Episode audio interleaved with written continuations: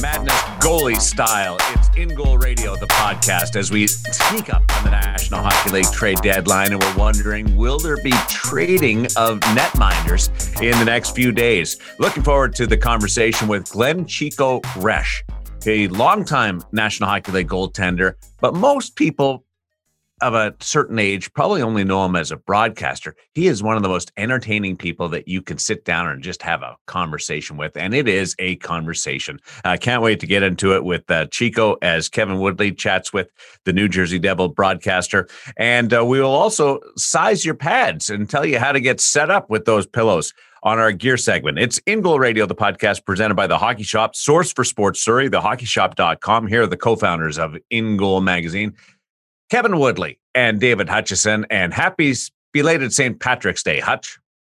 And happy St. Paddy's Day to you. I really enjoyed being able to see the Leafs in those beautiful green uniforms yesterday. I wish. And how about the Canucks warm-up jerseys? Did you see those? With the O on everybody's nameplate, O Hughes, O Demko. Nice touch. And may have enjoyed a Kilkenny as I was watching some hockey. Yeah, I don't know if they liked that by the end of the night, because they were 0-4 everything against Alec Nedeljkovic. Oh, bad omen. I always thought that remember the Ottawa Senator sweaters from a few years ago with the giant O on the middle of it?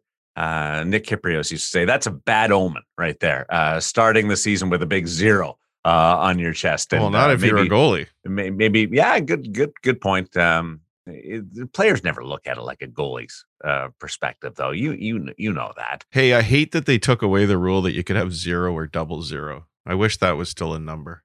John Davidson, right? Yeah, he was 0. One. I feel like Marty Brodeur for a little bit had it as well. He did. Yeah. Definitely. I don't like it. Yeah, it was a foul. I always thought it was goofy, but I might be in the minority in that. Tiebreaker goes to Woody. 00?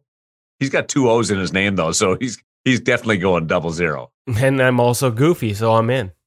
00, okay. 00, not okay. Why do you think they took that away? I don't know. There was a reason, and now I can't remember. I think Kevin Weeks wore it at one point, too. I think you might be right, yeah. So somebody write in, let us know. Somebody leave a comment.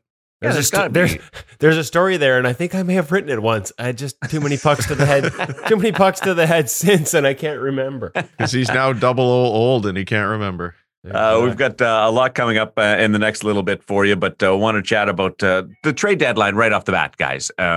We've got a few days as we start this recording of this episode, and there's different theories, different predictions. Like the Edmonton Oilers have been 2 years that people have been clamoring or waiting for Ken Holland to pull the trigger on a goaltending acquisition. The Toronto Maple Leafs, so more so in the back half of this season.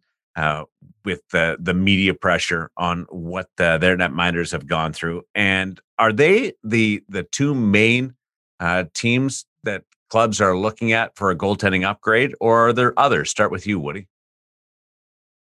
Toronto, I don't know, because they keep insisting they're not, and yet I find that hard to believe given everything else that's in place there and how poorly things have gone of late. And I know that Eric Källgren has, according to the headlines at Sportsnet, after 2 starts, rapidly stabilized their weakest position. I would caution that that's 2 starts. And if you watch some of them, as impressive as what he's done under the spotlight and glare of being the Maple Leafs goalie in that situation, I imagine there's got to be a lot of nerves. So I give him credit for that. But like, those weren't performances that were like, oh, this guy's leading us to a cup. Like, even in the shutout, like, there's a lot of pucks that were on clear sight, long distance shots that didn't get swallowed up and actually ended up back out into dangerous areas. So he had some help, and maybe some of that's nerves. Maybe he really will, be our next Jordan Binnington and come in and lead them to glory.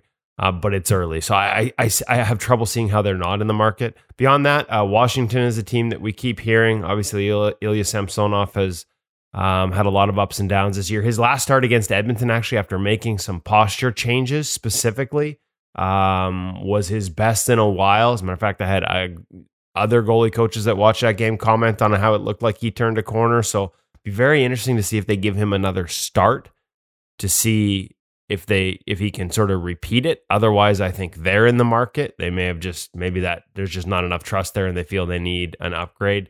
Vitek Vanacek's been really good. but it feels almost like that's a team looking for a name, some history, some experience, some inspiration for the group from the back end. Beyond that, like, it's a pretty short list, right? Like all those teams that Colorado, people are, Colorado's in the market. Darcy Kemper's been great. Took him 2 months to figure out how to play behind the team, but he's been great. And then the name that I was talking about in the offseason to look out for, after missing a full year, it took him a while to get his feet under him. But man, don't sleep on Pavel Francouz. He's been excellent in the games he's played as well there. So I don't see Colorado doing anything. Any I'm missing here, Hutch? No, I don't think so. I was thinking the same thing about Darcy Kemper, and don't forget Colorado invested a fair bit there. Like, the sometimes the best move you make is the one that you don't make. And a lot of people are getting mentioning Colorado like they need to plug a hole there or something, but I think the point that you made, Woody, that it took him 2 months to get used to playing there, like I keep thinking about Ryan Miller to St. Louis, and maybe Colorado decides they're going to upgrade and grab somebody else who might be a fancier name, but is it really an upgrade? And how long is it going to take him to figure out how to play in Colorado? I mean, I would love to have the opportunity as a goaltender to have that as a problem, figuring out how to play behind such a wagon of a team. But I would be surprised if they pulled. Well, you know what? I don't know that I would be surprised if they pulled the trigger, but I don't know that they should. I think it's also a typical thing in hockey that people are always looking for the solution and always looking for one more move. But in goal, you know, the risk is so much. It's what a tough decision for any manager. The risk is so high in either direction. If you don't make the move and you need to, the consequences are huge. But if you make the move and it's the wrong one, it's not like you can just put another winger in there and sit the guy on the bench for a little bit. When you put somebody in, they're in for 60 minutes, presumably, or you've got a real problem. So it's a really difficult time of year for a lot of teams. Throw out two other teams, Minnesota. I keep hearing whispers there that may do something to upgrade. And there's that relationship between Billy Guerin and Marc-Andre Fleury. And Vegas is without Robin Lehner right now. Don't know the status of Leonard's long-term injury. Whether he's going to be out short-term, long-term, but he did dispute a report that he had a fractured kneecap by yesterday and was seen walking around the rink. He could be back sooner than later. Doesn't look like they're going to do anything with the goaltender. And the Washington Capitals everything points to Fleury or nothing with the goaltender is kind of the message that I'm getting on that. As Woody said, there's some good things happening in the Washington crease right now. How many guys out there are available that really would for sure be an upgrade on that? And I think that's the other side. Don't just look at the team that might have some needs, but what's available that you can really go and get. And I think we're also in an age where teams are more willing to give the young guy that opportunity, as we see in Toronto. Hey, did you see what Logan Thompson said the other night? Was it last night after the game? Yeah. Love that. This is a big win for the goalie department. I know I haven't been great, and every goalie coach in their mom's basement has let me know that. Woody's in the basement, but it's not his mom's basement. It's not my mom's basement. I was a little surprised that he opened up to being hearing the noise. I love it. Quite frankly, but yeah, fair enough. I mean, why are you on social media at all if you're a high-level athlete? I don't know, but good on him to spice up the game a little bit. But he did use the impressive part. He did use goalie department several times in his conversation with his media session. I thought that, and I immediately went to my hat with InGoal Radio and thought that's really cool. It's awesome because you're a team. Like, you're all trying to get through this together, right? Yeah. You're not individual. You're not Mike Rizzotti. It's Laurent Brossoit. It's Robin Lehner. It's your whole department. Yeah, you're not fighting each other for starts. You're not battling to be the guy to fill in while Robin's out. You're all working together to solve this for the team. Like, that's the impression it gave me, that camaraderie that you guys are all in this together. I loved it. I absolutely loved it. While at the same time, taking it on himself. He didn't say, we haven't been great. He said, I haven't been great. So that's a great juxtaposition there. And in fairness, and I've said this before, like, Vegas leans heavily on its goaltending. Mm-hmm. Good goaltending is not typically good enough in Vegas. Like, the reality is they're a bottom third defensive team when I look at all the numbers from Clearsight Analytics. Like, and in some categories, low bottom third, like low part of the league. They're a team that needed Vezina Trophy level performances from Marc-Andre Fleury and Robin Lehner. I mean, remember last year, back and forth, alternating starts, both of them so brilliant. Fleury winning the Vezina, Lehner, a guy who's been a finalist in 2 of the last 3 years. Like, they, as good a team as they are, they have not been a great defensive team. They are a team that needs high level goaltending to have success. And now they've got all the injuries around them. I feel like it's an even bigger requirement. Like, they're not Toronto. They're not Washington. Those 2 teams are elite defensive teams that don't ask a lot of their goaltending. Vegas isn't that. Vegas, I'm not saying they're a bad team, but defense is not where the focus is. And so they lean heavily on their goaltenders. They need great performances. And as we evaluate that, which goalie's going to fit which team, it's a big question I have. We know Marc-Andre Fleury could go back to Vegas and plug right in because he knows the system and he's performed well in it. And I'm not saying, because I know Vegas has denied that they've even looked into that. But I'm not so sure Washington or Toronto, where he wouldn't be busy, where he wouldn't see a lot of shots. It's that old Curtis Joseph question, right? Like, Cujo was brilliant when he was busy, but the reality was he struggled more so when he went to Detroit and wasn't. And the expectations were different. The environment was different. The shot, not quality, but the quantity was different. Some guys need pucks to feel their way into games. Some guys need great A's to get them going.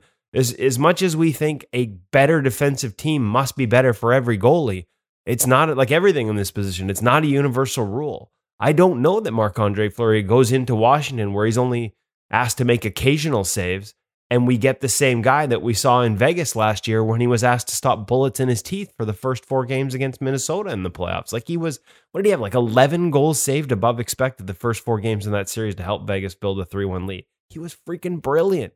That's not what they're going to ask of him in Washington or Toronto. And that's an adjustment. And there ain't a lot of time, as you said, Hutch. What, 20 games left in the season after the trade deadline? Most goalies tell you it takes 15 to 20 to get used to a team. You're not playing them all. That's why teams are hesitant to make these moves. It is so tough to know how goalie A is going to plug into Team X. It is incredible how quickly things can change. A week ago, the hockey world didn't know who Eric Källgren was. Now, the Toronto Maple Leafs, the media, the fan base, are putting a lot of hope on a guy that's made 2 starts. And I don't know if you listen to this podcast a week from recording it, where Eric Källgren's going to be in the grand scheme of things. It's that fluid right now with Toronto. How about, like, same, maybe a little longer period, but what about Edmonton? Like, I do a weekly radio show in Edmonton. By December, they were just done with Mikko Koskinen. Done as a market. And even as a guest on the radio show, it was hard to not fall into that trap because all the questions and all the conversations, like, he had struggled, and it's like, okay, we know what he is. He can't be a number one, even if he can. But now look at what he's doing. Like, his numbers over the last 2 months, and especially over the last couple of weeks, like, he has taken that job arguably from Mike Smith and provided a stability under Jay Woodcroft that wasn't there before, that when we talk about what teams are in the goalie market, I don't think they are, honestly, because as much as people want to, just a few weeks ago, they wanted him out of there. They just wanted, like, let Mike Smith play, bring up Stuart Skinner. We're done with Mikko Koskinen. Yeah. And now Mikko Koskinen's the guy, and Mike Smith is struggling to find his form, and Stuart Skinner's in the American Hockey League. Like, you're right. It can change like that. And, in some ways that's goaltending. In the other ways, that's goaltending outside of a very small handful of guys. And this is where I watched Andrei Vasilevskiy come in here last week, and we've had this discussion. Igor Shesterkin's having the best year. He's a Vezina favorite. And even I've been guilty of, like, oh my God, Igor Shesterkin's the best goalie in the world right now. No, it's still Andrei Vasilevskiy, because the level he has maintained for 3 years, consistent excellence, is so hard to do in this league. We've seen it with Demko. We've seen it a little bit with Shesterkin. First time through the meat grinder, 82, travel. We're 2/3 of the way through the season. We've seen a couple of speed wobbles. Demko corrected himself last night nicely, by the way, but we've seen these little wobbles.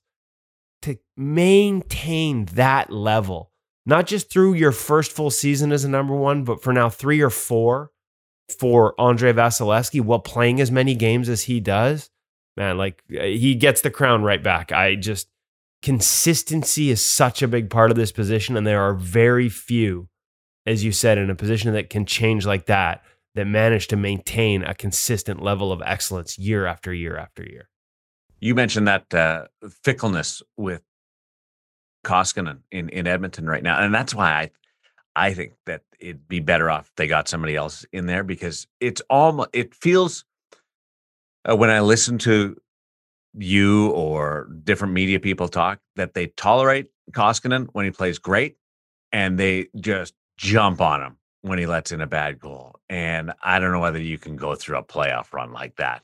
We're just almost waiting for the bad goal to happen. And I feel bad for him because of that, because it just, there's no long-term buy-in for him. I think what he said, though, about consistency applies to what you just said about waiting for the bad goal. I mean, the advanced stats, to my knowledge, don't track a good goal versus a bad goal and the impact on a team. And I think we know very well that when that bad goal happens, it is so much worse for the morale of the team and by extension the market than a really good goal. They might be 5 goals against your resume. I don't know what the number is, but it can be so deflating. And what that does to a team. I told you people in Edmonton are just, they can't wait. Well, I mean, they can't wait, but it's also just deflating on the bench too, right? Like You're just, oh crap. So now we're not in that position of trust. Hey, apologies to Mike Smith though, as Woody said, now he's struggling to find his game. First star last night, stopped 27 of 28. Admittedly, it was the Buffalo Sabres, but it's nice that they're getting a little stability from both those guys. Yeah, and then again, like Mike Smith's a guy that they're like, okay, we're done with this guy. Like again, the market media, and he's still a guy who's 1 year removed from such a great season. Like, what, you know, if he finds his legs, I think there's a belief internally that he might still be their best option if he can get back to that form. And maybe that was maybe we saw the start of that last night. I'm not sure. The one thing I would say is, in a way, we can measure that. There's two questions. There's two parts here. One is the bad goal affecting the room? And you can probably see it, as you said, Hutch. You can see it on the bench. You can see those things. You can probably see it in how the team performs after that. But in Edmonton, I do believe that Darren's right. Like, sometimes it's not necessarily even a bad goal.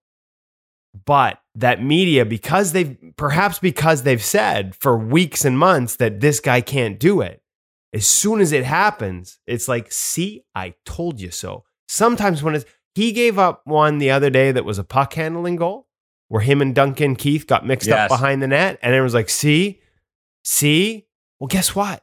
If you know their system and you know the communication, that was on Duncan Keith. That was not on Mikko Koskinen. But that market is so ready to jump on it. So you're right. So the question becomes, how much of it is the market versus the room? Like, we don't know where that is. I will say, to a degree, we can measure bad goals. They're low percentage goals. And the reality is Mikko has given up more low percentage goals than any goalie in the league this year, 22. And the other statistic that tells us the impact of a low percentage goal is when your goalie gives one up, your team loses 87% of the time unless the guy at the other end reciprocates and gives up a stinker of his own. So to some degree, like, it's not perfect. And we can't, again, that's not going to measure the reaction on the bench and what it does to the room and what it does to the team. But to some degree, we can sort of take a look at the impact of those goals. But like I said, to credit to Mikko Koskinen, those have dropped. The majority of those were sort of pre-Christmas, and he stabilized it a little bit. There's some things in his post play he's cleaned up. He looks more comfortable with. He's just there. There are some elements. Hey, let's be honest. If you're Mikko Koskinen, it didn't matter how well you played when Dave Tippett was the coach, because the crease was always going back to Mike Smith. And I got to think that weighed on him a little bit from a confidence standpoint. Like, it didn't matter what he did. It wasn't going to be his. And now maybe the chance that every mistake I make doesn't mean I sit on the bench for another week while Mike Smith goes out and gets every opportunity. That in on itself. So it's a really, at the end of the day, look at everything it's such a fluid, no wonder it can change in a week. Look at how many factors there are. It is so fluid. And we're just talking about one situation we happen to know a little better. This is going on around the league with several teams, many of which have higher cup aspirations than the Edmonton Oilers, quite frankly, especially Toronto. So It's going to be a fun week to see what happens, who makes moves, who doesn't, and then a fun couple of months to see who pays for those moves one way or the other. I have an exercise for you guys after we get an update on what's happening over at The Hockey Shop, thehockeyshop.com at Source for Sports Surrey. Well, we've talked the last couple of weeks about the new Vaughn SLR3 chest protector and pants. Lots of new features. We talked about the tuck, the half tuck, the untuck. The half tuck was pretty fun. We got the new pants with the pro feature, double layer hip protection, as well as a new removable, redesigned inner belt. But if none of those new features speak to you, if you're not excited about them, I don't know why you would be, or if maybe money's just a little tighter and you don't want to shell out full pull, the SLR2 models are now all marked down at thehockeyshop.com. So you can get the SLR2 Pro Carbon Senior Chest and Arm Protector, which used to retail for $720, down to $575 Canadian. Remember, Canadian and Vaughn products will ship across the border, folks, so don't have to be shy about calling or checking out thehockeyshop.com and placing your Vaughn order, even if you're in the States. This one moves across the border. Pro Carbon Senior Pants, marked down from $430 to $340. Then there's the Senior Pro Chest and Arm Protector without the Pro Carbon. It's down to $350. Senior Pro Pants, $223. Like intermediate pants down to $200. So lots of options in the Vaughn SLR2 model on sale now. And of course, we've been talking about it for a few weeks. New things are coming in. Like it's that time of year where we start to see new inventory. The True Catalyst PX stick, 525, 535 grams, lightest stick I've ever felt. Not a lot of flex in there, but super light. They've got that as well, limited stock. Just make sure you check them out at The Hockey Shop if you happen to be here in Vancouver or in the Lower Mainland, or at thehockeyshop.com. Check out the sales page. Check out the new product pages. There'll be more being added every week. SLR3, as we talked about, is there, and that also means great savings on SLR2. We'll get into my exercise with David Hutchison and Kevin Woodley, but the gear segment this week at The Hockey Shop, thehockeyshop.com, Source for Sports Surrey, is sizing your pads. And this used to be a complicated process, and then it seemed to get easier. And now we're back to, with different sizing and the plus one, and it's back to being a little more, not challenging, but you got to put your work boots on to make sure you're dialed in. And you guys had some fun with it this week. We did. That means I got to play dress up. And anytime I get to play dress up, it's fun for me. A little less fun for Hutch in the editing process. We kind of put him to work here. A little lengthy here, but I learned something. I learned something about how to measure your floor to knee or your ankle to knee, courtesy of Cam, that I had no idea. Frankly, this was new to me. If Cam is right, then I've been doing it wrong all these years, and I trust Cam for getting the best fit and the best measurements. That means probably a lot of people have been measuring their floor to knee or their ankle to knee wrong. So when you're ordering online, make sure you listen to what Cam has to say to get the proper sizing for your leg pads. If you do it in person, well, let's let him explain what the difference is between in person and online and how to get it right.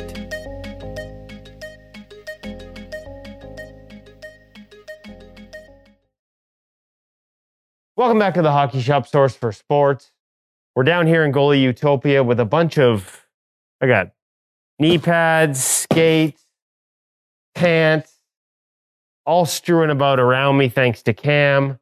But I've got pads in front of me because today's segment is about fitting pads. And according to my buddy Cam here, you don't want to do it without all these other parts. At the bare minimum, to properly fit your pads, you're probably going to need a pair of skates. So while I lace them up, Cam, you tell me why that's so important. So to get a proper fitting, especially for the knee, the toe ties, the skates, all very important to get that exact fit of where that knee is lining up. That's the most important aspect of fitting the pad. We can talk about thigh rises and things like that after, especially when we get into custom pads. We can obviously fit that up, you know, specifically for you. But that said, at the very least, skates. The ideal would be pants and knee pads. Okay, we're set. Knee pads, pants, skates. Tell me why it's important. Again, we want to make sure I'm going to get this full fitment. So not only am I going to get a pretty accurate size of where he's at the knees, this is going to give Kevin the entire feel for the pad. This is really going to help out with the entire fitting. So now, start with those toe ties. Please, they're important. Do not skip this step because the pad will shift and move incorrectly on your leg, which will give us a bit of a misread. Very important to do up those toe ties as well. Toe ties are on. Okay, we'll put the pad on. Oh, well. I'll do it for you. Okay, stand on up. Let's have a look. Okay, so a couple initial things that I'm looking for overall with the pad. We'll start out with overall height. We can see here, it's got a bit of a gap between that and his overall crotch line. So to me, I already see that potentially we might be able to go a little bit bigger in terms of overall thigh rise. But we'll see here in a second. Timeout. What size is this, Cam? This is a 34+1. Okay. So normally, Kevin wears a 34+2. So guess what? Cam actually sort of sized that properly. All right. He might actually know what he's talking about.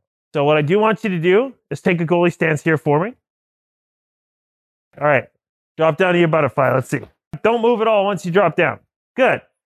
So as an entry-level point, this is starting to give me a good read of what Kevin's specific needs are, how his hips rotate, his comfortability in that level of butterfly. And there's some very workable features here, and I think we're pretty close. So, Kevin, next thing I want you to do is kick your heels together. Don't move. All right. So, as we can see with the combo of the knee pad, where Kevin actually lines up is pretty good. I'm getting a little bit of that tip overlap with the actual knee pad itself, which tells me the center of his knee, which would be back here, very close to the center of that knee cradle. Now, that's the fit we are looking for. Keep in mind, as the growing child, things like that, we are going to want that knee just a little bit lower.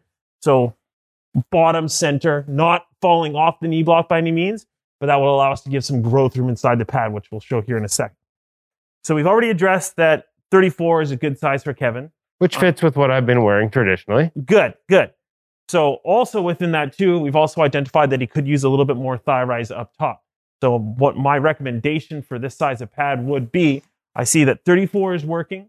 I would recommend either a half inch or an extra full inch on top of that. So either 34+1.5 or even a 34+2 form. That would help him, A, to get a little bit better five-fold closure.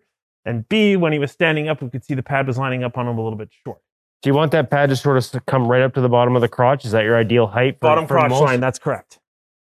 Now, that's a guideline, not necessarily the rule. Some personal preference does come here into play. Different pads are going to sit in a little bit of a different area. And just because a pad doesn't necessarily line up on that aspect of the thigh doesn't mean that you're not going to get a five-fold closure. What I now would want to show you is, so say you were at home and unable to come in, I would want to show how you'd be able to quickly size this up at home and get a rough estimate of what size that you'll need. What you need to be able to size a set at home will be your floor to knee or ankle to knee, and also a desired height measurement in terms of where you want it on the thigh for the pad to line up. Soft tape measure, hard tape measure will work. Soft would be more preferred just because it's a little bit easier. Okay, so what I'm going to get Kevin to do, we're going to start with a floor to knee measurement first. I want you to give me a little bit of a lunge forward. I'm going to find the exact pivot point of where his knee is, which is right about there. I'm going to take my tape measure. I'm going to line it up right on the side of the knee, and I'm going to wrap that around down to the floor. So if I look at Kevin's measurement, I get about a 20.5. Hold on, time out. You're telling me you wrap it around? You don't around. Just measure it the same on the inside? I go straight around to the side. Gives me more accurate measurement. I did not know that. Lessons from Cam. You also commonly see ankle to knee, which would be the exact same measurement in terms of its process. However, I'm going to be stopping at the ankle bone. So 17.5. All right. So now that I've got that measurement, Kevin, whereabouts do you normally like your pads to sit? Well, as you said, they should sit right around the crotch. Careful with that tape measure. Taking a measurement from that same pivot point in his knee. Again, do you want me flexed? I do want you a little bit flexed. I get about 10 inches. I want to come down probably a little bit from that. I would say about 9.5 would be your perfect fit. What does that all mean, summing all that measurements up? Each company does have a sizing chart referencing what these measurements actually mean. So once you have that put together, you can plop that in and give you a rough estimate of where you line up. Want to confirm those measurements with me, you can always give me a call here at 604-589-8299 or 1-800-567-7790. I also have my charts. We can kind of line that up, see where you line up versus, you know, previous pad history, what you currently wear, what your preferences are. Quite a bit to this, so it's worth it to break it down. We can talk you through it and be able to figure out what pad size for you. So Cam's walked you through the measurements. Obviously, the ideal world, you put the skates on, you get to feel how the pad sits on top of the skates. You can see how the knee sits in the cradle. You can experience with and without knee pads, depending on your preference, and how it integrates to the pants. But not everybody lives in a perfect world. Much like goaltending, the environment can change. So if you've got to do it online, that's how you measure. I learned something new. I didn't know you wrap it around the leg. That's how you measure floor to knee. That's how you measure ankle to knee. Then you check it out online. But if you have any questions, call Cam, reach out to Cam, double check those numbers, and you'll make sure you get a pad that fits you properly, not just in terms of your knee landing in the cradle, but your preferences in terms of thigh rise. Cam, thank you so much for walking us through how to fit a goalie pad and letting me play dress up once again here at the Hockey Shop, Source for Sports. Thanks, Cam.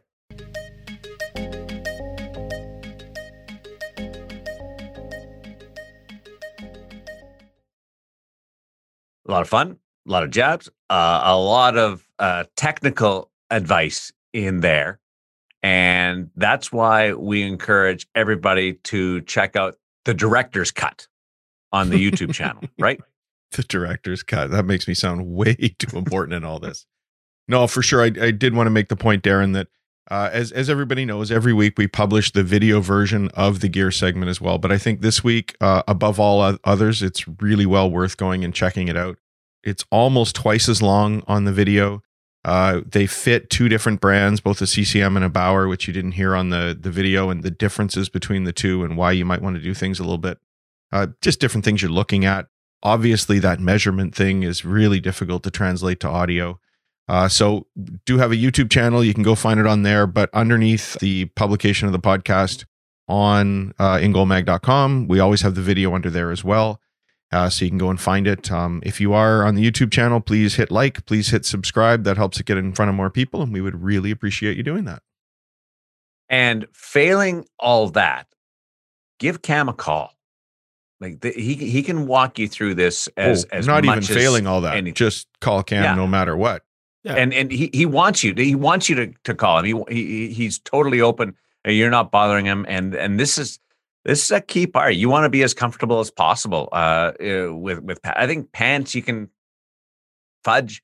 It's not ideal, but pads, man, you're spending a lot of cash on this. You want it to fit perfectly, buddy. Well, and I think parents too, especially, right? Especially if you got a growing child, you want to make sure, you know, what range can I go in terms of where my kid's knee is landing on that knee stack at the low end to start, so that I give myself maximum growth as he grows up to the top of the knee stack before he needs something bigger, right? Because as goalies, we know you got to land on that damn knee stack. It gets painful if you don't. So make sure you give yourself, the last thing you want to do is order a set of pads and have them arrive and find out that, you know, the knee isn't landing on that knee stack. So proper measurements are important, as we heard Cam talk about there. If it's in person, man, like, he made me work for this. I'm old.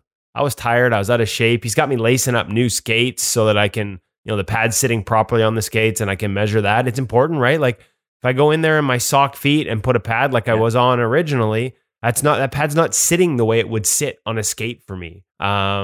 There's a big difference there. And as much as toe ties, like doing the whole toe tie, everything. Yeah. I rolled my eyes at him when we had me play dress up. The knee pads, I mean, I think you can maybe get away without the knee pads, but it's important. Again, I wear the CCM Pro knee pads, a bulkier, wider, more coverage protective knee pad. Need to know that that's going to fit on that knee stack and how it's going to fit on that knee stack and the way that integrates into the pants. Like, as much as I was not in the mood for dress up that morning, normally, you know me, like, I go in there and pull everything off the walls and try it all on.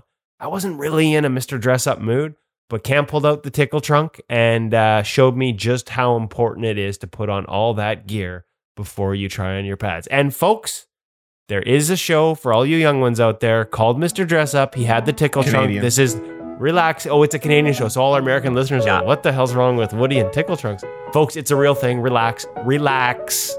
Nothing odd going on at the Hockey Shop with Cam's tickle trunk. I was going to follow up before Hutch mentioned the Canadian part, because I dropped Mr. Dress Up and Tickle Trunk on my radio show in Vegas, and my co-host looked at me like I had three heads and wondered where I was going with that. And then so before anybody calls the FCC on us, like, we're okay here. It's a real thing. Yeah, it's a real thing. It's got to be on Google it, YouTube. They got to be for real. They're awesome, dude. So we got Chico Resch standing by. He's in the green room, ready to join us in the Sense Arena feature interview on InGoal Radio, the podcast. Chico, just hold on 2 seconds, because I want to acknowledge Carey Price being back on the ice. Hutch, we saw some good movements, a little bit more engaged movements by Carey Price. Loved the setup too, the kit setup. So a little bit of Carey Price sighting. Who didn't love seeing Carey Price out on the ice? A couple things stood out for me. One, how much everybody loved and reacted to just seeing a little bit of video of one of the best in the business moving around the crease. And it wasn't just, welcome back, it's great to see you skating, Carey. It's just, I don't really love the term goalie porn, but it kind of was goalie porn, just being able to watch him move so smoothly around the crease. It was fantastic to watch. I think it's a point for young goaltenders. There wasn't anything fancy going on there, was there?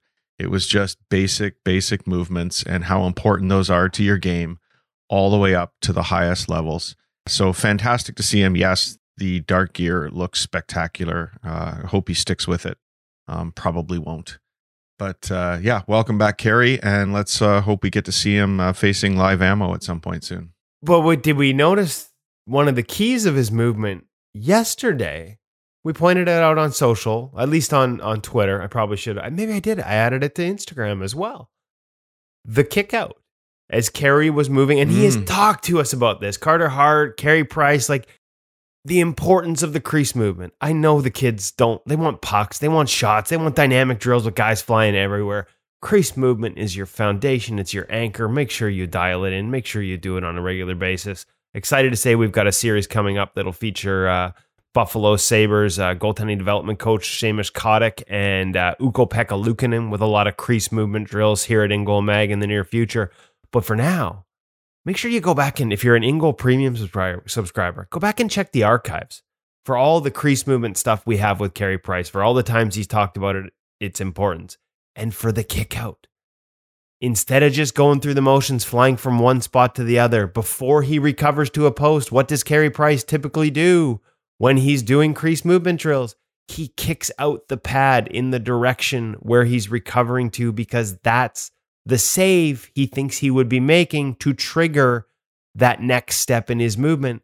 So why would I push from the top of my crease to my left post without making a save first, without reacting to a rebound? Maybe not every time, because not every puck gets to you, but Carey takes care of those details. There's an article up at ingoalmag.com. It's actually linked on our IG homepage right now that'll take you to the Carey Price kickout, which is video of him doing it and video of Carey in person explaining why it's important to him and why it's important not to just go through the motions when you're doing crease movement, but do it with a purpose. And for Carey, that includes that little left pad kickout before he recovers to the left post that we saw so clearly in that video the other day. So he simulates a save before he does the movement. Right, because why else would you be moving back to your post? That makes total sense. It does, but I'm just imagining all the kids in hockey schools and just moving, doing all the crease movements without ever thinking about that. And I never thought of that either. Well, and it extends beyond Carey too. You'll see a lot of goaltending coaches talk to a kid about, why didn't you see the puck into your body in that crease movement drill? It's not necessarily even just a kick out, but presumably we were imitating a stick save happening there. So why did you not watch that puck onto your stick and out? That sort of puck in your mind. If you just hit the ice and suddenly turn, you're not preparing for what's going to happen in the game. So yeah, there's so many just trying to fly around and slide around and get through the movement that you're not imagining and factoring in everything else that goes with it. Are you guys ready for my exercise? I'm a little nervous. Let me do some of my I got to go foam roll and dynamic stretch if we're doing exercises. And Chico Resch coming up, longtime NHL goaltender, and has been a broadcaster for a couple of decades now as a broadcaster in the National Hockey League. Hey, he's going to join us in just a little bit. He's going to play his own little game about who could play today. Who could play in the National Hockey League today from eras gone by? And that's going to be a fun one. But here's mine. Who starts for these teams in the Stanley Cup playoffs? if we were going to go on right now. Edmonton. Koskinen. Mike Smith. Okay. Split there. How about Washington? I couldn't just agree with Hodge, right? Yeah. Washington. Samsonov. They like that way Vanacek's playing. Yeah, I'm trying to guess who Woody won't guess. Marc-Andre Fleury. There you go. Nice. Top rope, baby. Coming off the top rope. How about Dallas? Do they make the playoffs? Well, I'm assuming if I'm asking this question, hypothetically, they're in. Is this not amazing? Yeah, that one's tough. That one's tough. Like there's three, and we're top of Toronto. Jack Campbell. Okay. I want the young kid, Källgren. I just like a story. St. Louis. Ooh, that's a real tough one, isn't it? Mm-hmm. Binner. That gap is closed. I'm going Binner. As much as I'd love to just disagree with Hutch, I'm going Binner too. We've had this conversation in the past. Florida? Bob. Yeah. Assuming health. Spencer's played the last three games. Yeah, Bob's not healthy. Who finishes the series? Bob's not healthy, but he's backing up. Okay. Bob starts, but does he finish the series? Yeah. L.A. Petersen for sure. Petersen. Can't believe I called him Petersen. He's so did Swedish. I as soon as you open your mouth. Welcome to Vancouver. Boston. Swayman. Okay. He's just on a heater. You can pick both guys there in Boston, but Sway's just on the kind of heater you can't ignore.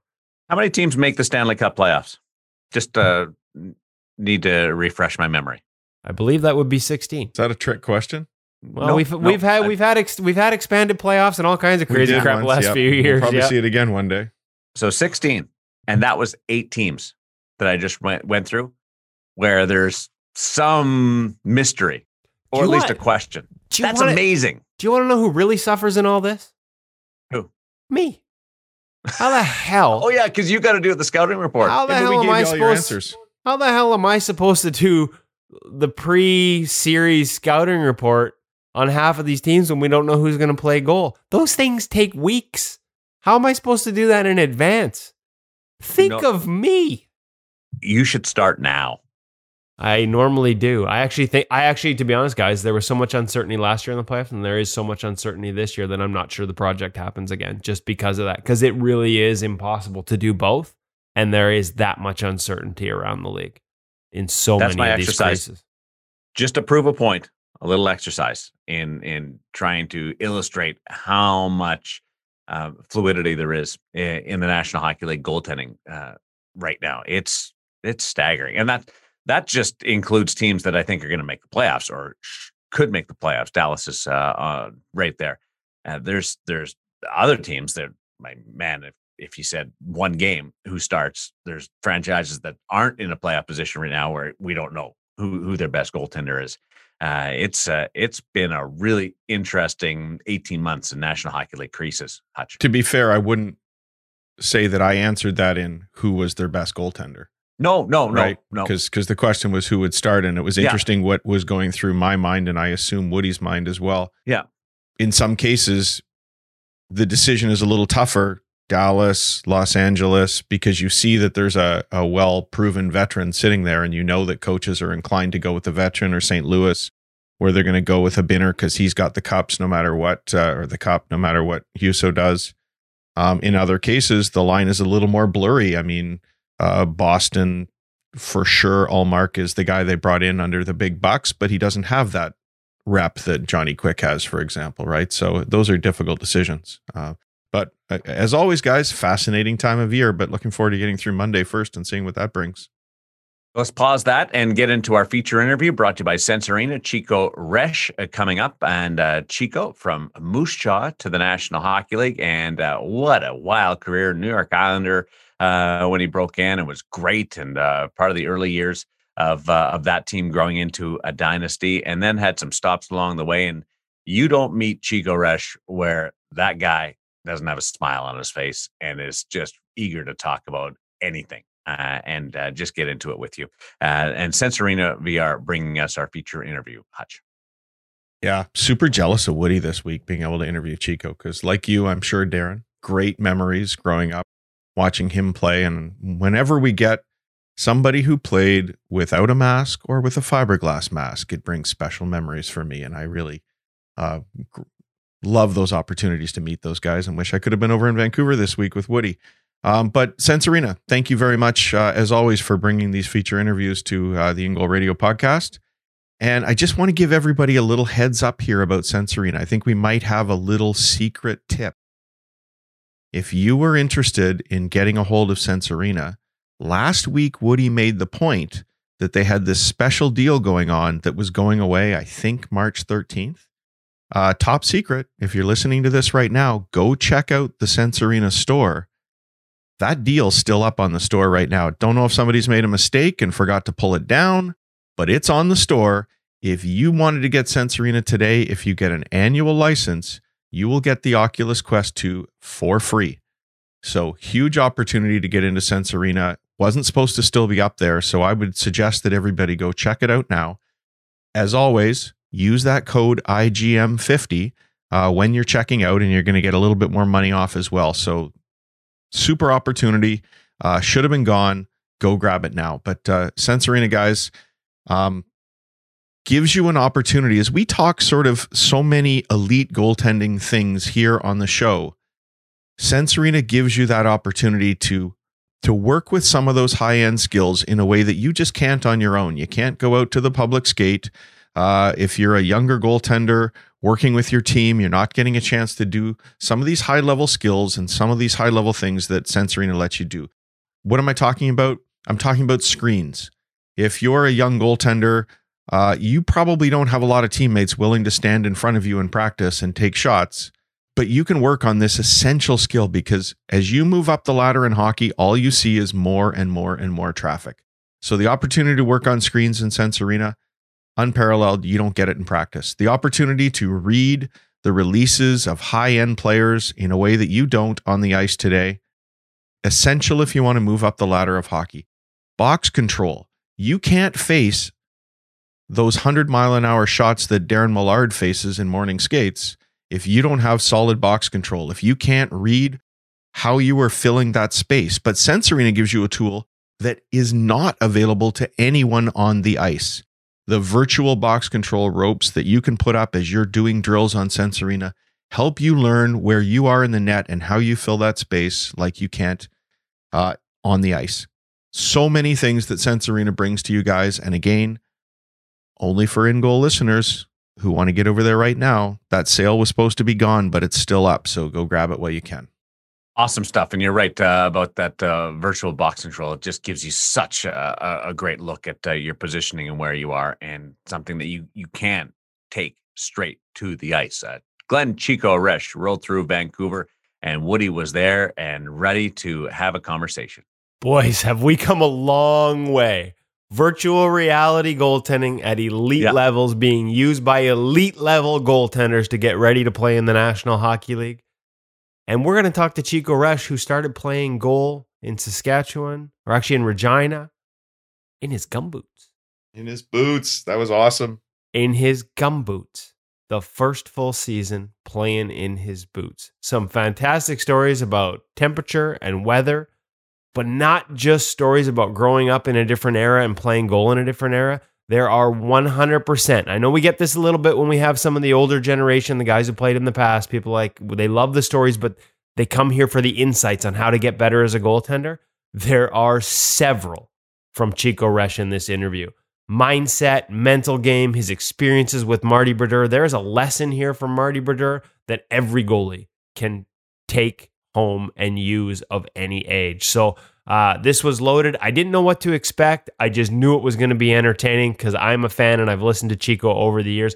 I've been in the locker room when Marty was with the Devils, and back when we were allowed in the locker room, I'd go in there to see if I could get a couple minutes with Marty Brodeur, all keen, Kevin, you know, trying to get some quotes. And Chico would already be in there talking to him, and I would just sit like a fly on the wall. Every once in a while, I'd pipe in with a question I had and listen to those two talk goaltending. And some of the lessons that he got from Marty are in this interview as well as an anecdote about Billy Smith in terms of when he started focusing on a game that you will not believe. So enjoy it. Chico Resch was a true gem. And this is an interview that I know everyone will love, as hopefully as much as I did having it. It's the feature interview brought to you by Sensorina VR on InGoal Radio, the podcast.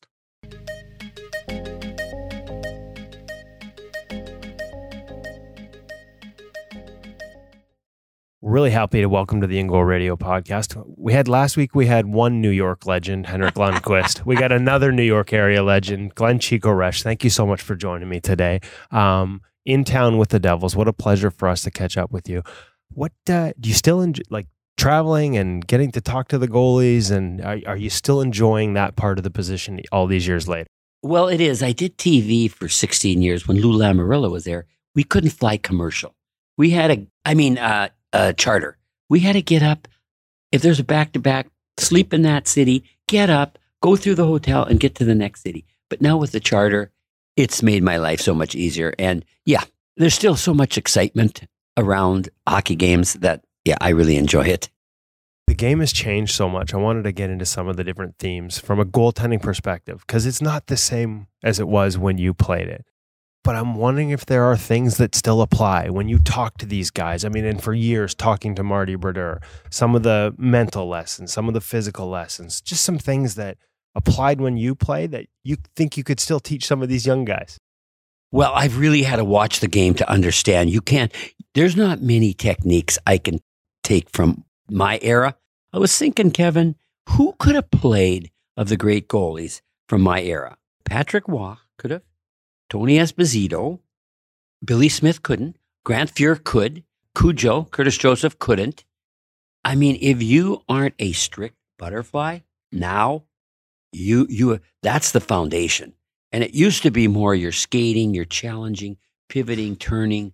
But now, as you know, I couldn't play because of my size. It used to be you couldn't play if you were a small defenseman or a forward. But now there's many of those. But there's not one goalie under 6 feet. So that's probably been the biggest thing about just trying to take up the space with your body. And whereas before we had to be, more active. And I don't know if people would remember it here, but Timmy Thomas, to me, Kevin, put on the greatest display of goaltending when the Bruins beat the Vancouver Canucks. And if you look at tapes and video of that guy, he was out. He was across. He was so active. I don't even know if he could play that way now. And he was the last of the real athletic goalie that was an aggressive goalie that just challenged the shooters. And it's all changed because, as you know, Kevin, now the referees, I talk to them, the crease. If the goalie's in the crease and he gets touched, that can be interference. But if he's outside the crease, they're going to say, a player could stand and cut off his avenue to go to one side or the other and not let him do that. Guy says, if he's outside the crease, yeah, they can do that. Which is so ironic, because I remember talking to Timmy and we had a chance to get to know him pretty well when he had those cup runs, and got to watch that one in person here. Yeah. Although we should be hushed. Not everyone around here wants to remember those days. But he used to talk about getting there first. And if he got there first to his spot outside of the crease, that was his ice. And even though it was outside of the crease, it was his ice. And if you read it in the rule book, it's still supposed to be our ice if we get there first. I think the interpretation's changed, do you think? Well, no, if you get there first, it's your ice. But if you've got to move to your right and there's an opposing player standing on the top of the crease, he doesn't have to move.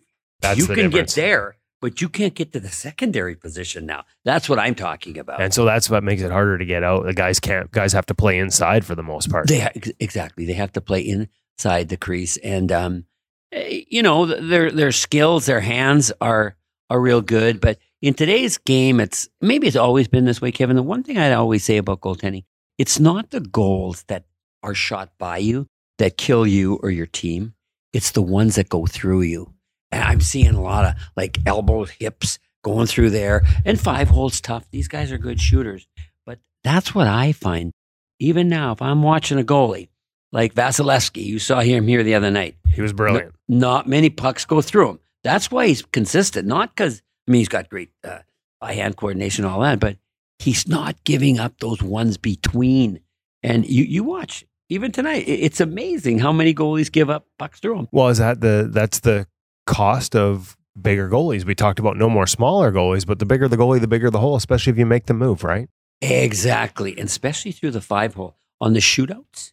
You know, if you can get a goalie to move and he doesn't cheat, like Thomas Tatar scored a goal, and so did Jesper Bratt the other night against Anaheim. Stollarts, tall kid. But they faked it. They went in close. They faked they were going to go through the five hole. He had gotten beat on the five hole in the game. So he said, I got to get down early. Well, when they did that and he went down, they faked, went around him, had an easy layup. So for tall goalies, plugging that five hole when the puck's in tight, not from top of the circle or out that area, but when you're in tight, that is a tough spot to jam. And I was going to say, sorry, I didn't mean to interrupt, but no. This goes back to the mental part, because that's the battle as a goalie. I just got beat here. Yes. Now I can't commit too early. So for everything that's changed in the game, there's still that back and forth between shooters and a goaltender that will never change. There's always a bit of that mental battle. Oh, absolutely. Absolutely. One of the biggest changes, as you know, the way they hug the post now. And all the forwards know it. No matter where you are in the ice, if you can hit that 6-inch area up over each shoulder, they're down early. And if you hit it, most of the time you're going to score. Now, it's not easy to hit there, but that's almost a given on every play that the goalie will give you that. Now, I want to go back a little bit. Well, maybe a little bit longer than that. Okay. How'd you fall in love with the position growing up in Saskatchewan? How did you become a goaltender? Well, I was in Regina and it was cold and I didn't love being a goaltender. I didn't. But the guy who ran the outdoor rink said, hey, one of the goalies didn't show up tonight. You want to be the goalie? I couldn't even skate. I said, well, yeah, but you know, I can't skate and I have no equipment. Oh, don't worry. You can play in your rubber boots. And so I played the first year in my rubber boots, but Jack was his name, kindly old shack man. He said, young man, I'll let you play the rest of this season in your rubber boots. Like I'd go out with all my equipment.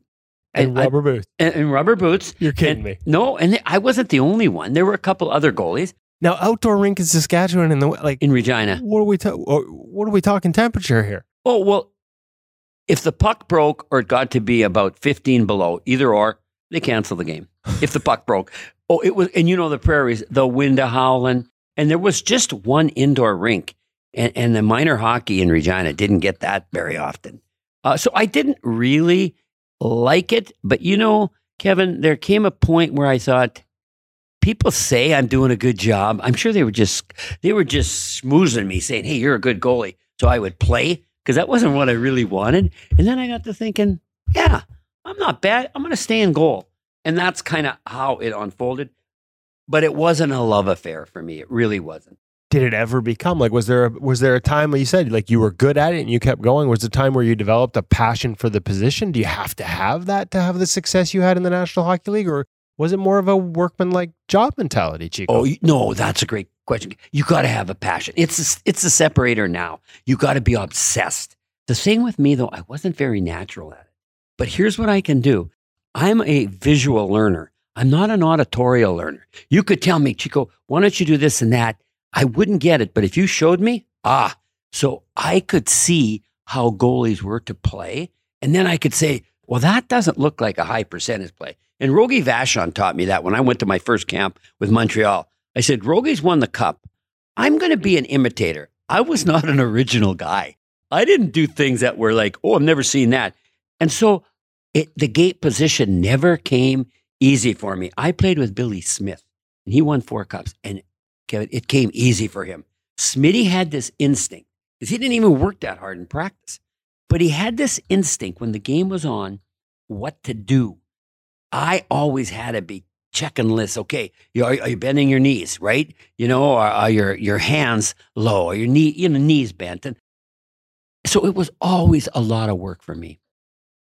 Now, obviously, I mean, nowadays, it's funny because you talk about rubber boots. By that age, kids nowadays have got 3 goalie coaches and a sports psychologist.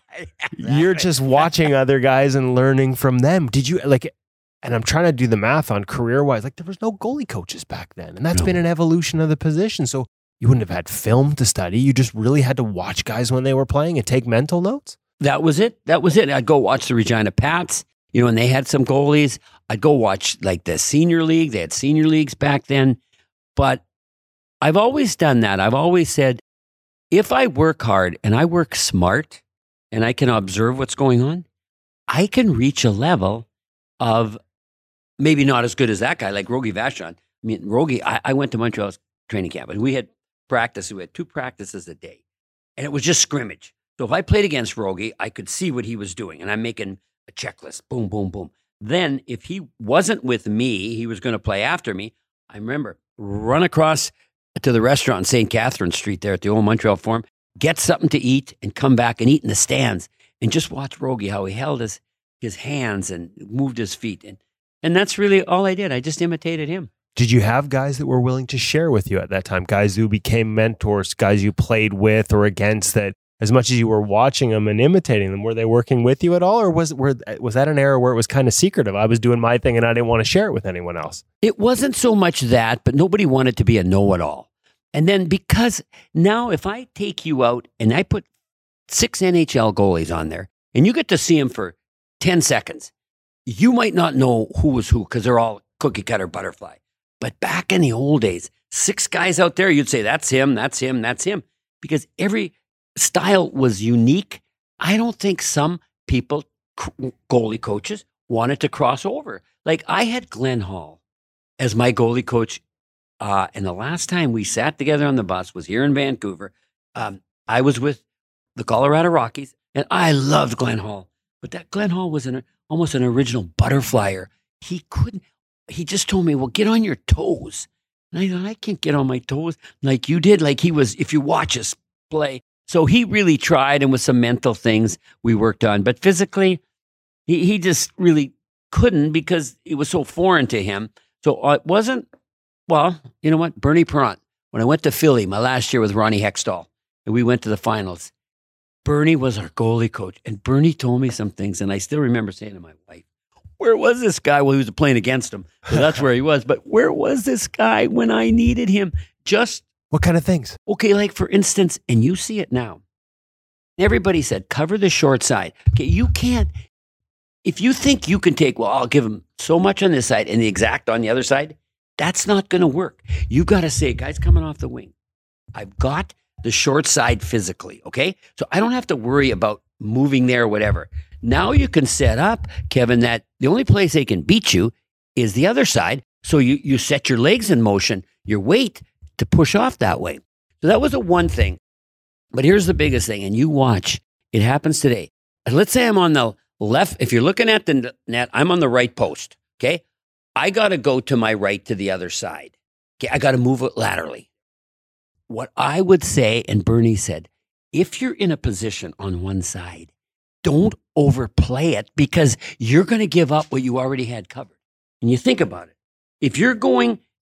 your momentum's going across, so you're giving the shooter the side that you're moving to, yeah. And it might seem like, oh, no, I got to get there in such a hurry, but your motion is going there. Your weight, everything's flowing there, so that's why Marty Brodeur was the best. That's why he'd make those glove saves, and you think, well, no, because he set it up. He said, shoot over there. If you shoot back, you're going to hit me.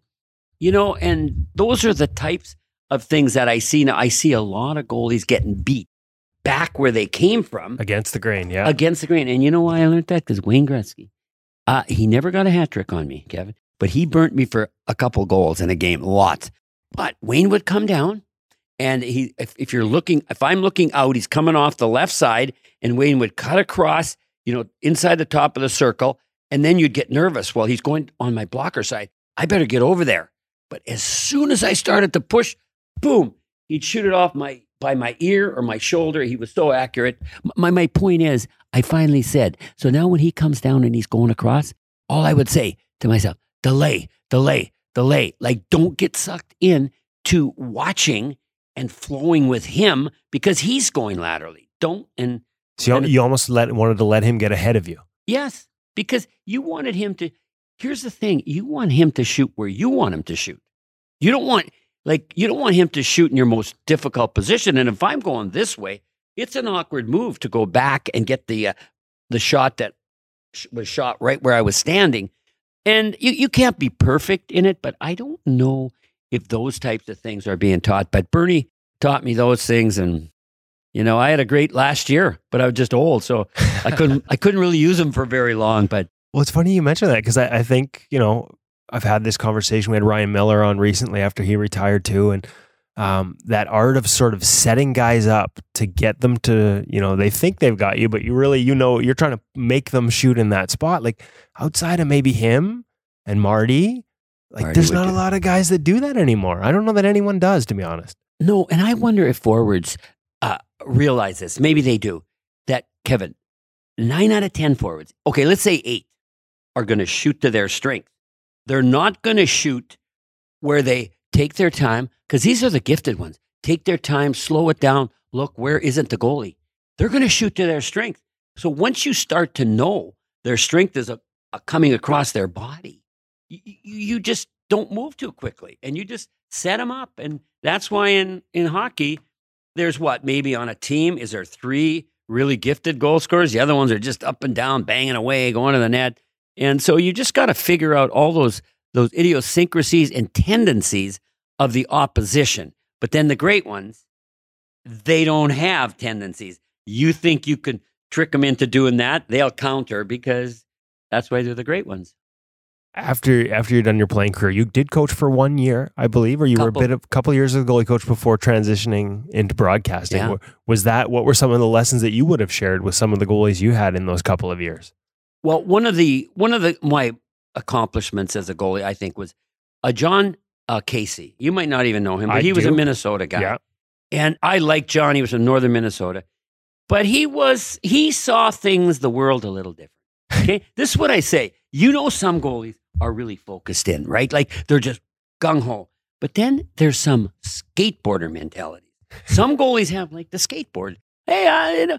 And so what I had to do with John was to figure out his strength that he wanted to do and go with that, like a poke check.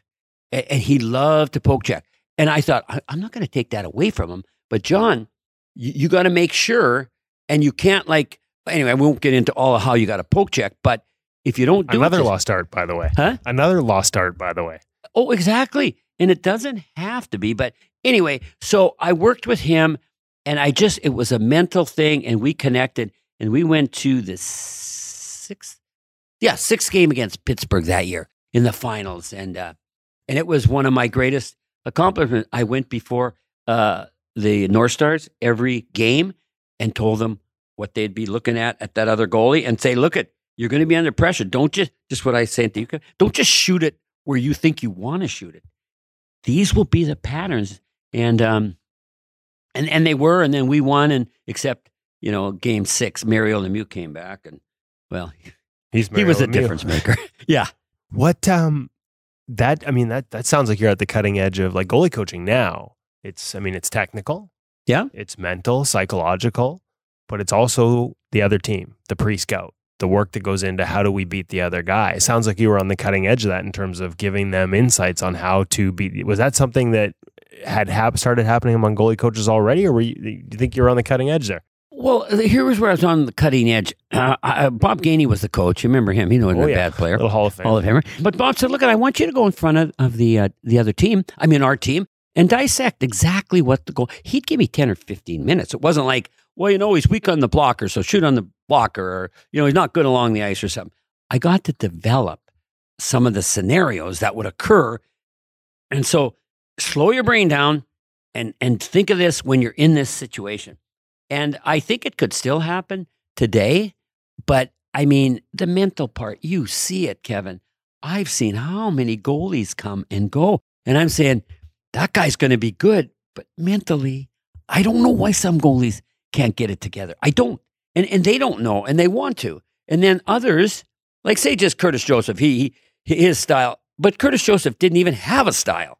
But his heart and Dominik Hašek, like because you would get on the ice. I remember some games I'm crying. I'm so intense. And if I gave up a bad goal and we weren't good, I mean, it was almost too much. And my wife says to me, and did at that time, could you leave some of that on the ice? Do you have to bring it home, all that intensity? And I want to, but I would have never made it without that obsession of just saying, I can't let him score. And you got to think. You can't just, like I say, the one thing I just already said it, Kevin, but one of the biggest lies that people say in your business as well, you got to work hard. Oh yeah, you got to work hard, but there's 50 people working hard. You know what you got to do? You got to work hard smart, because they're working hard, you're working hard. But if you're working smarter, you're going to get the edge. And that's what I found with goaltending. You got to work smart or you're going to get lit up. Transition into the broadcast, and you end up with Marty pretty early on with the Devils. That relationship, I got to say, I was blessed a few times to be, back when we were still in the locker room, to walk into that locker room hoping to grab a word with Marty, and you and him would already be talking. And I remember just sitting back and listening. Every once in a while, maybe interjecting with a question. But what an absolute pleasure to listen to you two talk about goaltending. How big a treat was that for you, for a guy that thought the game at a level I'm not sure anybody does anymore? Because you, like you said, it is a little more cookie cutter now. Marty had a different approach. Well, like I said, Marty grew up with the hybrid, you know. He grew up when you were stand-up and butterfly. But I was telling you that today about the mental part. Like Marty... You know, like you can have goalies that are cocky, okay? You can, yeah, I'm good, I did it. Oh, okay, well, let's see if you're good. And then they go on the ice, and they're not as good as they think they are. But with Marty, he was good. He had a great team that protected him. But what I noticed, he never got down. You know, like he didn't carry the baggage of giving up a bad goal or having a bad game. So this was at the end of his career. I said, Marty, I've never asked you this. I got to ask you, how, you know, everybody will say to a goalie, right? Don't worry about the one that just went in, right? Just think of the future. Don't carry it with you. It sounds good. It's easy to say, really hard to do. Exactly. And so here's what he just said. He said, and it was brilliant. He said, okay, I give up a goal. It's not a good goal. And then I will quickly, you know, because of the face-offs, I'll just quickly say, oh, let's see. Yeah, I was on my left foot. I should have been a little more on my right. I was leaning a little bit or my hands dropped. He figured out what the problem was and said, okay, I'm good enough. I'm not going to do that again. So that didn't weigh on him. And then the other thing he told me was, and you know the other thing, I would give credit not to them personally, like, hey, good shot, but in his mind, and this is a big factor, I think, if somebody really sniped him, it wasn't like some goalies say, oh, you got to stop everyone.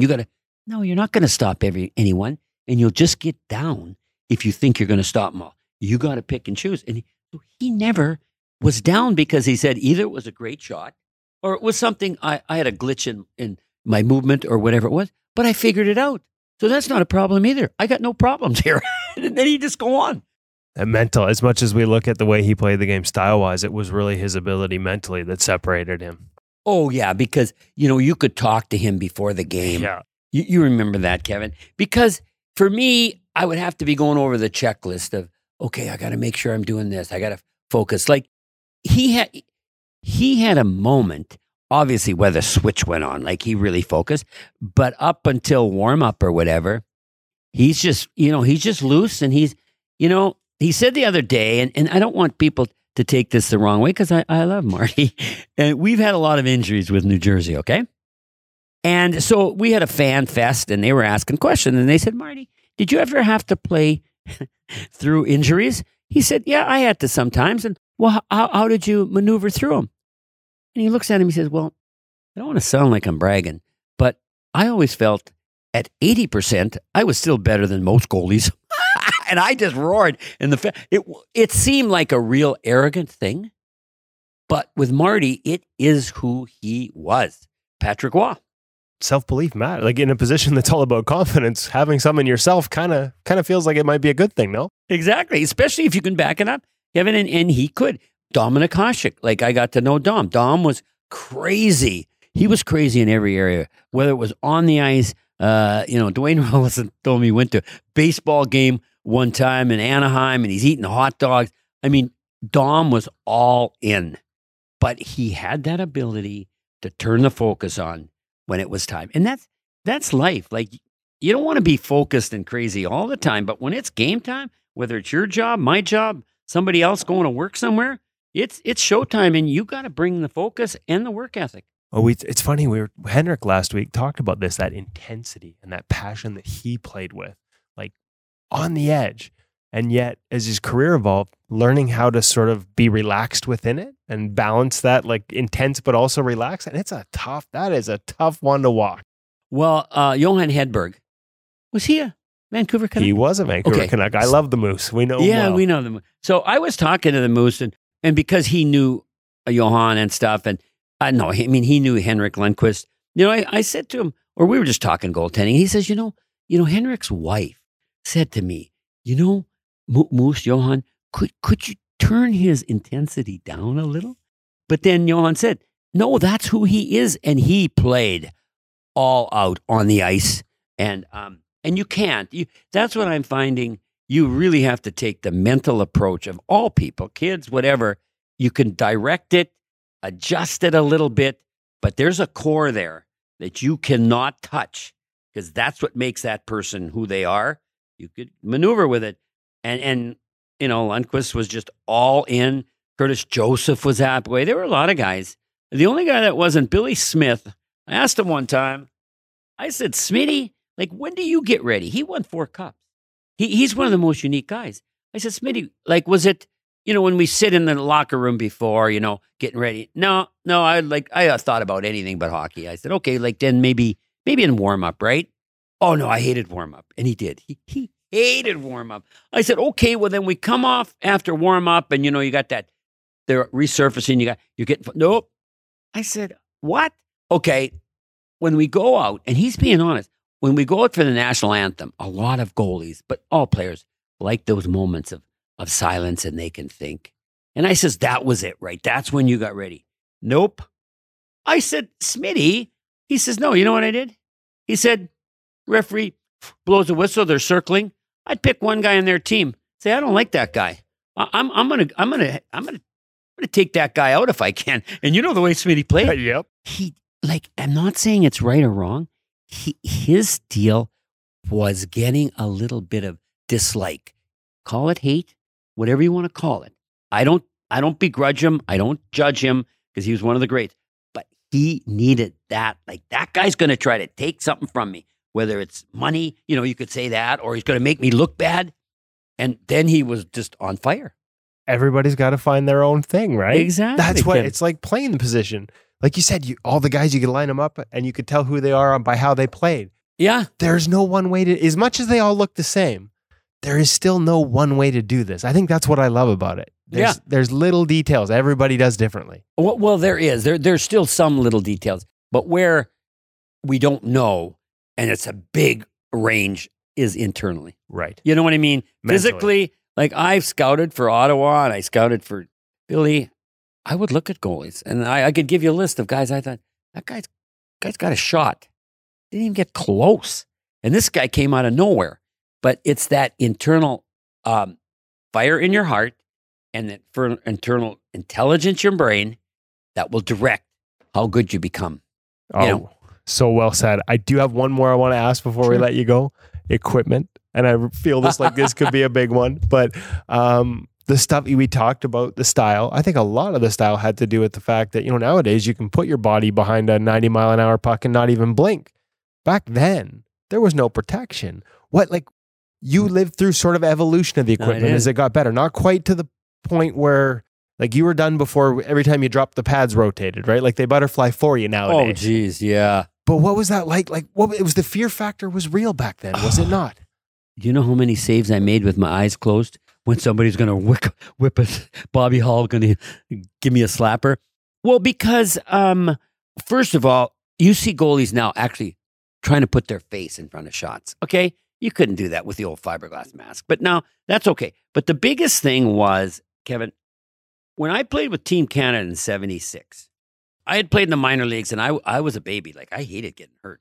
So I had gotten like a piece of a knee pad, and I'd cut it and I'd put it on my shoulder, or I'd put it over my elbow, because up until that point, it was just some foam, right? But and I remember Jerry Cheever saw me in Team Canada and said, what are those things?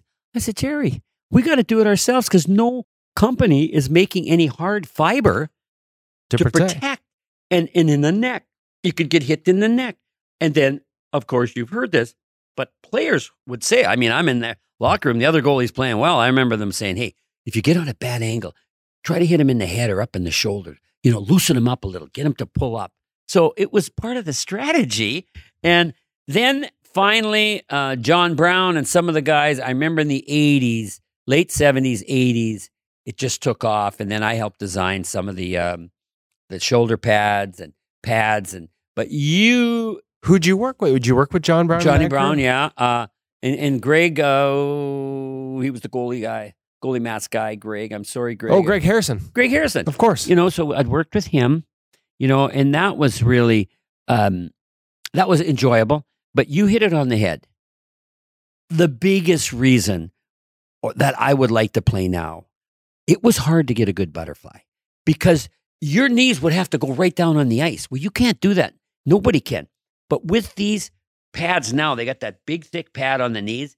They almost flip, like there's a chip in there that flips, right? Yeah, it rotates perfectly. Yep, and you just got this perfect butterfly on the ice.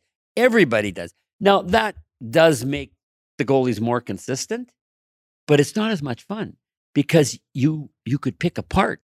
That guy's got a good butterfly or he's really weak. And you know who was the weakest? The tall guys, John Davidson, Sean Burke. Because they couldn't get their knees down on the ice. Well, I remember Mitch Korn telling us when he, from a scouting perspective, he used to have a category, contortion ability. Like, can this guy contort and get his body? But nowadays, it's not even a part of the vocabulary because the pads do it for them. Oh, exactly. That's been the biggest advance in goaltending to me, in the quality of the goaltending itself. But yet, you know what's funny, Kevin?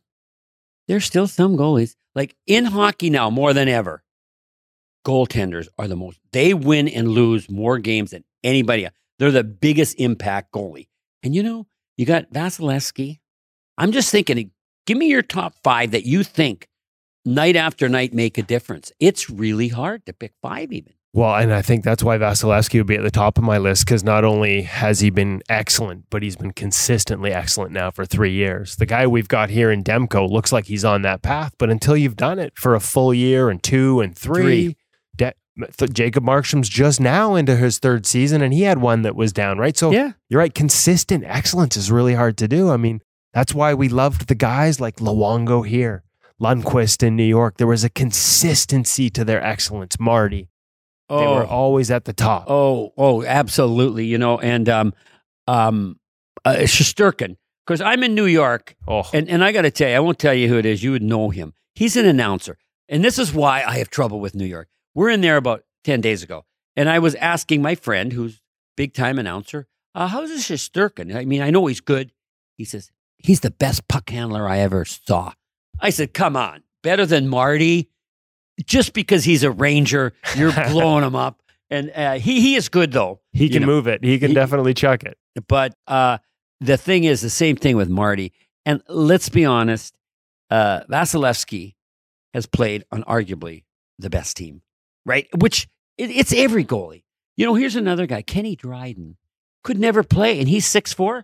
Kenny would have no chance. I don't know even if he would be, maybe, if he grew up that way, but Kenny had no butterfly. He had like this one knee down. And so there's just a lot of guys, which is exciting, I think, that could carry on. Like I said, Tony Esposito, Glenn Hall, going through the history, obviously Patrick Waugh, and then the butterflies to follow. But there were a whole slew of goalies that would have to have changed dramatically to play in the butterfly era. But it doesn't matter because that was then, and they were doing it the right way then, and now they're doing it a different way. And you know, you can't go back. I mean, I think the game has gotten so soft. I say the NHL, no-hit league. Like, Kevin, don't use the term greasy area or in the tough areas. There are none. You can go in front of the net and you can't be touched. And it's not the D's fault, you know? Like the way it's called, yeah. That's just the way it is. I can imagine some of the battles that you would have seen in your time. Oh, my goodness. I mean, well, did you see... Well, Billy Smith, you played with Billy Smith for all those years. He probably initiated half of them. Oh, he did. But did you see Matthews and Rassman, I think, for Buffalo? Darlene, yeah, right. Yeah. I looked at that. I said, oh, right, that's old time. Not that you should cross-check someone across the net. Head, man, we don't want that. But if you do, then you get punished, but you don't criticize and say, oh, you're just such an animal. No, people who are watching who haven't been that on that intensity level, they don't understand how quickly your temper can snap or your nerves can snap. And last thing on that, I think Toronto is the most interesting team going in. And I think that's why Matthews did that. They have to get an edge to their game because they're going to get knocked out again. And then for them, who's going to be their goalie? They're in a world of hurt there in between the pipes. Well, they can call Chico Resch. He might be able to find them a goalie. He's done it all. Played in the National Hockey League, got a Stanley Cup. You played in Canada Cups for Canada and the USA. I forgot to ask that. Both sides and a World Championships for the USA. Yeah. I wanted to vote, and that's why I became an American citizen. Not just to play hockey, but I remember my sisters were crying, "How can you leave?" They're all from Saskatchewan, and I said, "Sis, if I went to Newfoundland, I would be farther away from you than I was just in Minnesota." But I wanted to vote, so I became American citizen. And so you got a Canada Cup jersey, Team Canada, and one for Team USA at home. There's not many guys that can say that, Chico. I guess none, but I'm not a turncoat. I still love Canada, just so that you listeners are saying, get him off the air. But yeah, it was a great, great era of unpredictability. And now it's kind of pretty predictable, but that's okay. It's still a great game. And it's better when we have you calling it, Chico. Thanks so much for spending the time with us and sharing some of the stories. I'm glad to have you back in Vancouver on the road with the Devils and calling these games. And can't thank you enough for the time today. Oh, you are so welcome. Is there any more fun than talking goaltending? No. I consider myself lucky I get to do this for a living. Thanks, Kevin.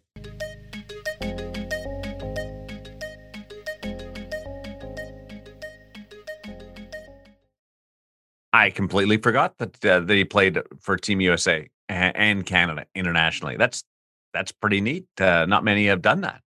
Unheard of, I guess. Yeah, like pretty much. It's a damn short list. It might be a list of one. And like Brian Trottier, I think, did it with the in the Canada Cups, but goaltenders or World Championship, but not many. I think that he's one of the more underrated goaltenders of his era. I think he got overshadowed a lot by Billy Smith on Long Island. And I think people forget. For me, I had been thinking going into the interview, well, yeah, underrated guy. I don't think people realize he played for Canada, that he was that level of a goaltender. And then to hear that he played for both countries just sort of put it over the top for me. I was always a fan of guys like Chico. Guys like, Andy Moog, who played sort of second fiddle to Grant Fuhr, the guys who are really outstanding goaltenders in an era when there weren't a lot of tandems. We were talking earlier how there aren't as many sort of starter backup guys now. It was just the reverse at the time. And the guys who could earn that opportunity in the era, I was real fans of. And Chico was certainly near the top of that list for me. He was an NHL like second team All-Star twice. Won the Masterton Trophy in 81-82. He had some like really good years. Set the Islanders shutout record when he was with the team with 25 shutouts, was most in the franchise history at the time during his time there. Like he had an exceptional career. As much as we know him as the character now, I think Hutch is right. He gets overlooked at times for how damn good he was as a goaltender. You're not on Canada Cup teams on either side of the border unless you can stop pucks. I wonder how many games he's watched, whether he was playing in them, backing up, or as a broadcaster on TV and radio. Man, oh man. That's all. I can't imagine. Yeah, that's a pretty long list. A couple years as a goalie coach, too, with the Flyers. Oh, I forgot about that, too. Didn't realize his Flyers mask was great. Just popped to me. And that goes back to that certain era. A lot of fun. Chico's just a gem of a human being, and well done, Woody. Thanks for bringing us out. Loved it. We've got a lot going on. Next week's episode, we'll be able to tell you who's where in the National Hockey League after the trade deadline, and points in between could have a couple of different stops, and who's going to be playing goal for the Toronto Maple Leafs in a week. I don't know, but it's going to be a fun ride. Could be Darren Millard. You might get the call up. hey. I'm not sure they know. Yeah, good point. And if they're being totally honest, that's probably the correct answer, the way things are going right now. Before we sign off, if I could just provide a little update on Mr. Dress Up, Casey Finnegan, and the Tickle Trunk. I can report that it is actually safe to search YouTube Tickle Trunk I was a little nervous there when I said you can go look it up online about the kind of things that could come up, but it is safe. You will find what the tickle trunk is for our American listeners that think I am absolutely off my rocker. It is a safe search. Well, you are. Tickle trunk was a big part of my youth, Hutch. Hey, mine too, but I'm just saying regardless, you're off your rocker. It doesn't really make a difference. So when I was at Sportsnet, we'd work out of CBC the last few years, and that treehouse, the Casey and Finnegan treehouse, was right at the entrance where I would go through security. Oh, saw it every day. Oh, that was it. Was really cool. The actual treehouse, iconic, iconic. So one time I opened the secret door and where the puppeteer would work the puppets, and just got to look out through the view of Casey and Finnegan. Okay, every podcast, I know most of you listen to the podcast through your favorite podcast provider, but go to ingoalmag.com. They're, even if you're not a member, they're unlocked. And go to the podcast write-up this week, and you'll find a link to Woody's favorite childhood TV show on YouTube. I want to know how many of our American friends go and click on that and find out who Mr. Dressup was.